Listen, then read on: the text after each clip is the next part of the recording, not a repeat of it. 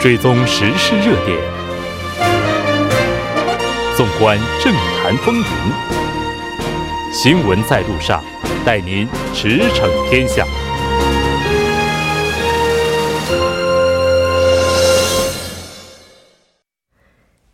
新闻在路上，带您驰骋天下。欢迎回来，这里是正在为您直播的 TBS EFM 调频 101.3 新闻在路上。接下来的半个小时将为您带来此时此刻主要新闻、环球连线以及一周体坛。广告过后马上回来。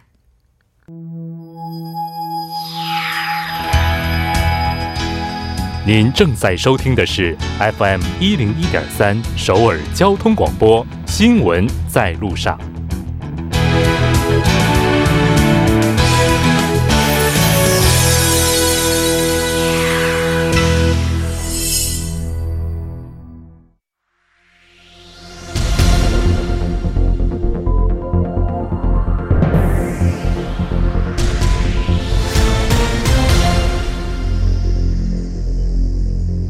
此时此刻主要新闻，接下来把时间交给新闻播报员柳娜恩，我们稍后再见。下面是本时段新闻。今天韩国统一部表示将耐心等待，在条件成熟时举行南北会谈。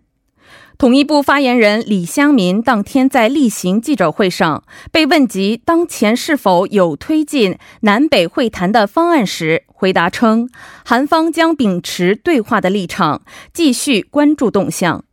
对于北韩媒体再度谴责韩方，李相民强调，即便是为了落实南北韩首脑宣言，也需要对话，可以做到对话桌前协调意见分歧。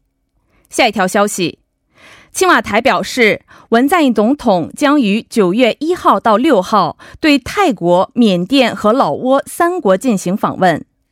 文总统将对泰国进行正式访问后，对缅甸和老挝进行国事访问。25号，青瓦台发言人高敏婷在新闻发布会上表示，为扩大外交及经济地平线，韩国政府正大力推进新南方政策。泰国、缅甸和老挝是韩国政府新南方政策的核心国家。3国均为湄公河国家，是今年11月首次举行的韩国湄公峰会的核心伙伴。此轮访问后，文总统将实现就任后对东盟所有成员国的访问。下一条消息，今天香港警方表示，25号在镇压反对逃犯条例示威的过程中，曾射击实施警告。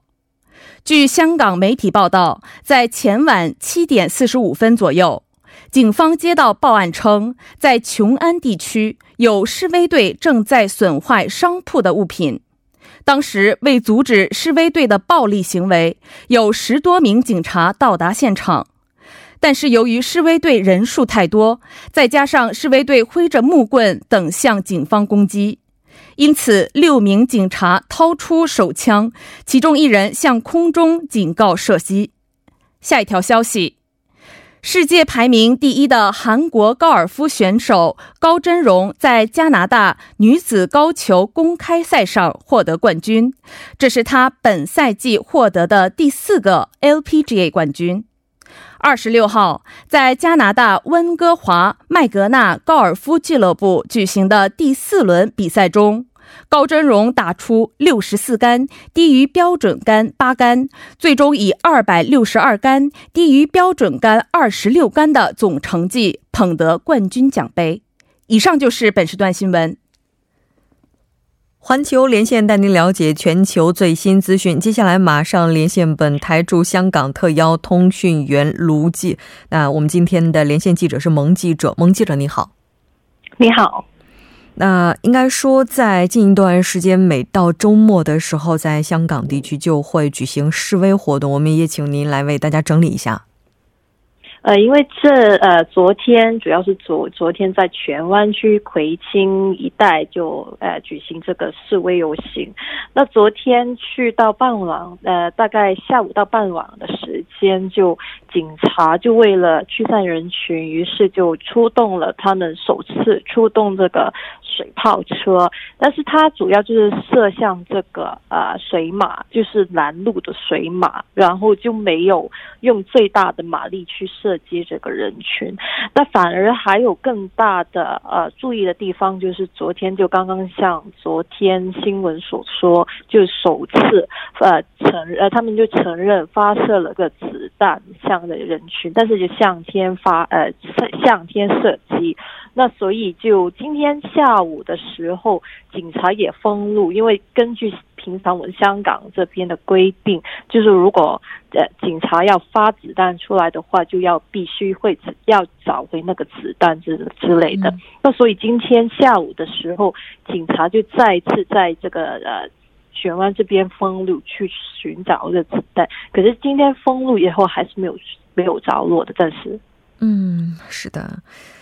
那我们看到这个到目前为止哈，一些受袭的店铺仍然是在这个清理的过程当中。那就这个事件的话，您请讲。这边就是因为昨天其实主要的因为跟昨天我也是在这个荃湾那一边，就它虽然就说是昨天很多的主要是接近这个商厦，就是商业大厦那边，可是最接近的地方是街市，所以它市集那边，所以它昨天发射这一个催泪弹以后，就很多食物还有街市那边都污染了，所以其实很多团体今天也是提倡要去主动去清理那一边，避免就是食物还有里面的抽风系统会受到感染，然后里面的特别是里面有很多人都是年纪比较大一点的人，所以就怕他们会在吃食物还或者是在这个呼吸上面会受到感染，会受到影响，所以就很多团体也说要去清理这样子。是的。那我们看到警方目前是就昨天晚上在荃湾的开枪事件表示英勇克制，采用了适当的武力。武力来说的话，当然就从警方的角度来说，应该是会觉得是克制。可是因为就像昨天的直播来看，其实是有传道的人士就希望警察不要向这人群发射子弹，那最后还是那一位的传道人被踢，就是被警察踢倒，然后再向天去射击，这样子有出现这样子的情况。那警察当时也是在凌晨的时候说，其实那个就是自然反应。然后对于这个说法还有这个做法，市民来说其实也不太能够接受的样子。是的。那也就是说，昨天的这个开枪事件到今天的话，还不算风波完全过去。不算的，因为就是本来就虽然大家可能看这个港产片、香港电影，可能就有很多射击、开枪的场面，可是在香港来说，开枪其实是一件非常大的新闻，所以无论是开什么枪的话，在香港还是会有非常大的反弹这样子。是的。我们看到民主派指向天开枪的警员，这个那这个是不智的，并且呢，民建联也是支持警方严正执法。就昨天的事件，我们先关注到这儿哈。那应该说，接下来距离9月份也是越来越近了。全香港学生这个，我们看到已经是发起了号召，说要罢课。那这次罢课主要是哪些人群呢？罢课的话，除了就有大学生，就是八大的专业的学校、大专院校以外，也是希望有提倡这个中学生，甚至是小学生也可以说是罢课，但是他最主要提倡的是不是纯粹的罢课，是罢课不罢学，就是大家希望在这个罢课的过程当中了解这一次的行动，这次运动的这样子。如果就在罢课2周，就是香港的大学生学会就是说，如果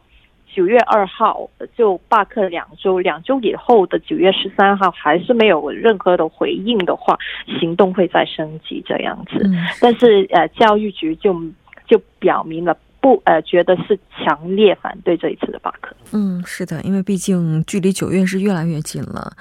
我们依然是回到上周哈， 那上周的时候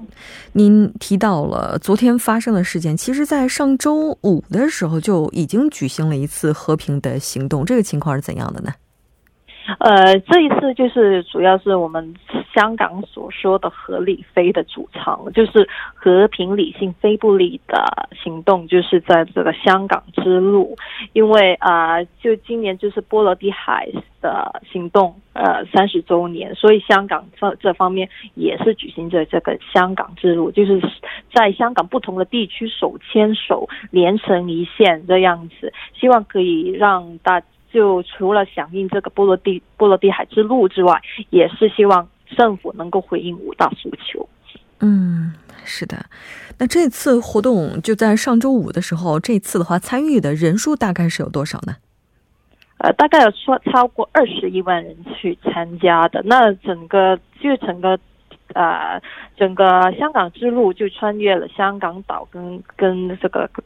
九龙， 就大概整个路线长大概就有60公里左右的。 是的，那这个是在上周末， 包括上周五， 然后包括昨天的两个行动呢， 刚刚您是介绍了一下， 在接下来的话还会有怎样的一些计划呢？ 首先这个星期就会虽然说机场那方面就会现在是有禁止令， 就是说 如果没有飞机票的话就不允许去进机场， 可是现在就是也还是有人是说 就是去机场那边去集会， 因为大家又意识到机场那一方面还是香港最重要的经济命脉， 所以很多人还是继续提倡 9月1号去机场集会。 那还有就是动物界集会， 还有之前有警察就是对于女示威者被捕者， 就处于这个性暴力的行为， 所以现在这一次还有 Me Too 的集会这样子。 还有就是 8月31号 会有这个民间人权阵线大游行， 就 8月31号， 除了就是希望回应五大诉求以外， 还有这5年前， 就是 831， 就是这个对于普选这方面的法律 设定了一个， 就是因为之前就雨伞革命了， 雨伞革命的开源就是 831， 831 就是说那个没有这个人民的提名这一方面的， 就引起香港人民的愤怒， 就当时就有这831这个提案， 那现在就纪念它5周年， 那所以就是有这一两个重点。 是的， 8月31号 是这周的周六， 9月1号呢 是这周的周日呢， 应该说在这个周末对于香港来讲的话 也是非常重要和特殊的。 那刚刚您也提到了 罢课在原本呢 是应该于下周一， 也就是9月2号的时候开课。 那刚刚您也提到了， 接下来这个罢课的行动可能也会进行， 当然我们也看到教育部门是积极的表示公开的反对哈， 当然详细的情况可能还是要到下周才能够具体的了解。 再次感谢今天蒙记者带来的这一期连线， 我们下期再见。 好，谢谢。 接下来关注一下这一时段的路况、交通以及气象信息。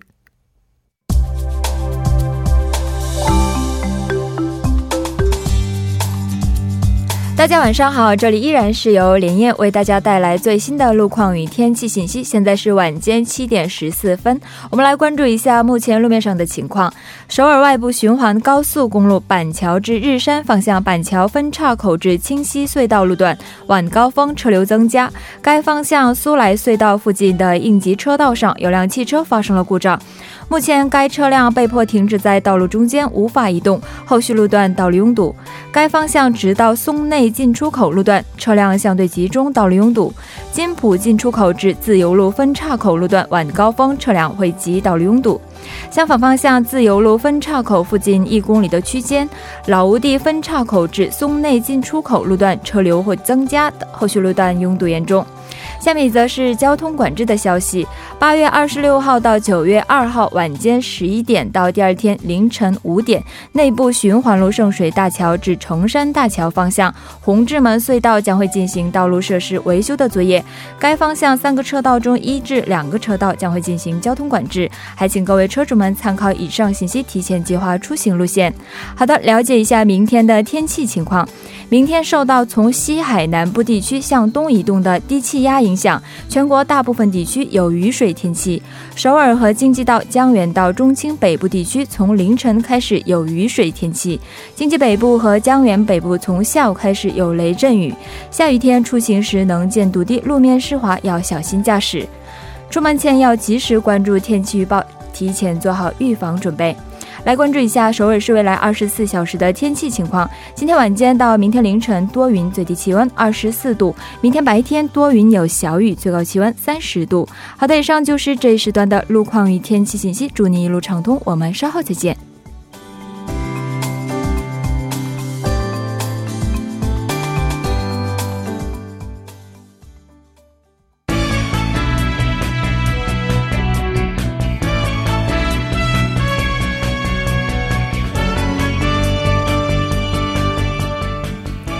一周体坛和您一起关注体坛要闻，接下来马上请出栏目特邀嘉宾在韩中国球迷会的会长申韩哲。韩哲你好，主持人好，大家好。非常高兴和您一起来了解一周体坛。那依然是先来看一下我们今天的第一条消息。好，第一条消息我们说一下这个关于中国国家队的这个最近的这个热身情况。昨天在这个香河基地集结了这个中国男足已经开始备战这个40强赛。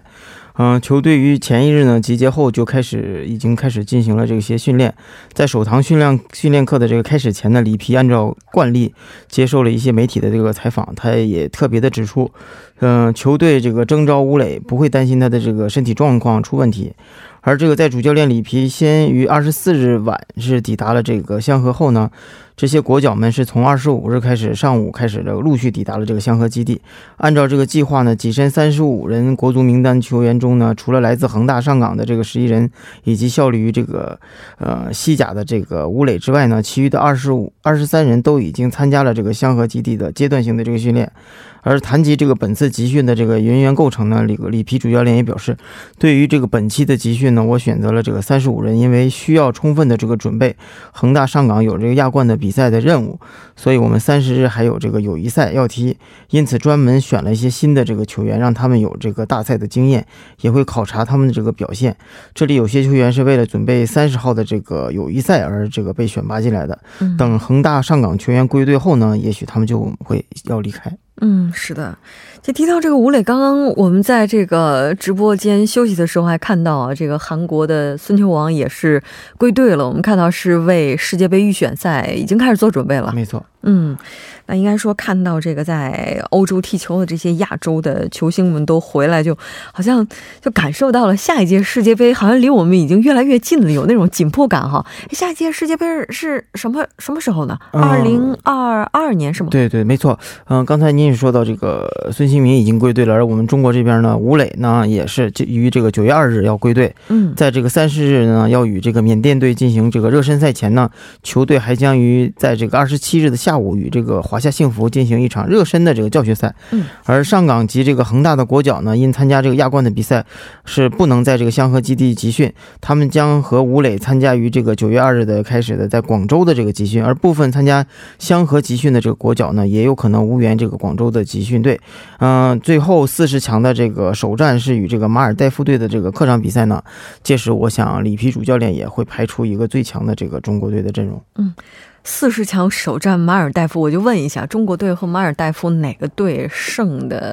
面更大呢？ 从这个历史以往的这个交战记录来看的话，中国队确实胜的这个面比较大的。 是的，这个我觉得球迷应该也挺期待一场胜利的哈。 那我们再来看一下下一条消息， 关注一下国际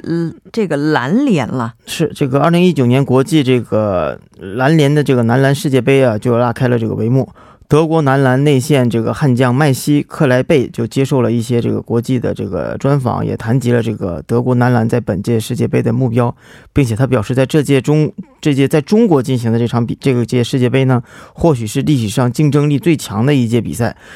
德国队则必须要承载这个人为全队的这个理念才有望在本届世界杯走得更远。这点与队内的这些大部分的主力球员呢想法呢是不谋而合，而我们拥有很多这个有潜力和天赋的球员在接受这个国际篮联的这个官方采访时呢，克莱贝也说，我真的很喜欢这套阵容，我为和这些球员站在一起作战，也 做好了一切的准备。是的，那其实现在我们看到说应该说各方哈也都是非常重视的，而且这一届的男篮世界杯也是首次来到中国举办吧。是这样的， 这本届这个男篮世界杯呢是首次来到中国举办， 也是首次扩军到这个 32支球队参加。 此前的这个篮球世界杯呢 是有24支球队展开这个角逐的一个世界杯， 而德国队必须要在小组赛中获得这个前2名 才能晋级到第2阶段的这个小组比赛中。 如果能够小组出线呢， 德国队将是和这个H组的前2名 同组。 这个小组中有这个澳大利亚、加拿大、立陶宛和这个塞内加尔。 我觉得这届世界杯整体来看呢， 不只是对这个德国队的考验， 而且对这些所有的是这个篮球强国来说 都是考验看能不能战胜美国这种强大的这个对手。确实，提到篮球的话，这美国确实是这个得天独厚哈。那我们再来看一下下一条消息，关注一下西甲联赛。 好的，西甲最近这个炒的也是热火朝天的这个格里兹曼，这个法国的这个国脚也是在这个西甲亮相了。 在8月26日凌晨的时候呢， 19到20季的这个西甲联赛第2轮是也进行了，在这个诺坎普巴塞罗那主场是 5-2 逆转了这个皇家贝蒂斯。 格里兹曼是以2射1传的这个表现也是震惊了这个全场，也让这个主教练捏了一把汗。 以高这个这么高的这个价格买了这个法国国脚，确实表现的也是让他非常满意。是的。 那我们再来看一下下一条消息吧，关注一下这个羽球世锦赛。 好的，2019年的这个羽毛球世锦赛呢 是继续在这个瑞士进行， 而且落下了帷幕。 男双的这个决赛呢， 这个和印尼的组合阿申桑和这个亨德拉 是以2-1 力克了这个日本的组合 小林优武和这个宝木卓郎。 女双的这个决赛呢 是日本的这个内战， 卫冕冠军松本麻佑和这个永和可那 是2-1 战胜了这个福岛由纪和这个广岛彩花。 这样本届世锦赛呢日本就拿到了2项的这个冠军， 印尼和中国还有印度是各取得1金。 男双的决赛在这个日本的这个组合宝木卓郎和这个小游 无忧和这个印度的这个进行比赛， 最终是这个日本也是战胜了对手。 所以说这次这个羽球的世锦赛呢， 对日本来讲可以说是拿到了很好的成绩， 我们也祝贺一下日本队。 但是我个人觉得这个中国队一直都是这个羽毛球的这个强队， 但近几年来发现并不是有以前那么出色。 是的，其实这次的话我们看到说在女单的赛场上，韩国这边的选手实力还是相当可以的哈，也是力克中国选手。 那我们看到其实对于今年这个成绩的话，中国羽毛球协会的主席呢 也是总结的时候说表现的 并不太理想，然后觉得辜负了球迷朋友们的期望。 但其实所谓的比赛有输有赢， 对于这些选手们而言哈，特别是大赛本身这个压力也是非常大的。 那我们再来看一下下一条消息吧。 好，下一条消息我们把目光转向这个英超， 这个VAR 在抢戏， 而这个孙兴民是错失了良机。 8月25号的这个英超联赛第3轮是进行了这个一场比赛， 而这个有这个孙秋王在队的这个托特纳姆热刺队是主场迎战这个英超的老牌强队纽卡斯尔联队。 上半场 这个诺埃林顿就帮助这个纽卡首开纪录， 而下半场双方是互有攻守， 但均未取得进球，最终凭借着这个巴西新援埃林顿的这个贴地铲射， 纽卡斯尔1-0 力克了这个托特纳姆热刺队，取得了这个新赛季的这个第一场胜利。 这场比赛我看孙球王也上登场了， 不知道是不是孙球王在为这个世界杯预选赛保留了一些这个实力。是的，接下来的话是在9月5号的晚上，韩国队将和格鲁吉金信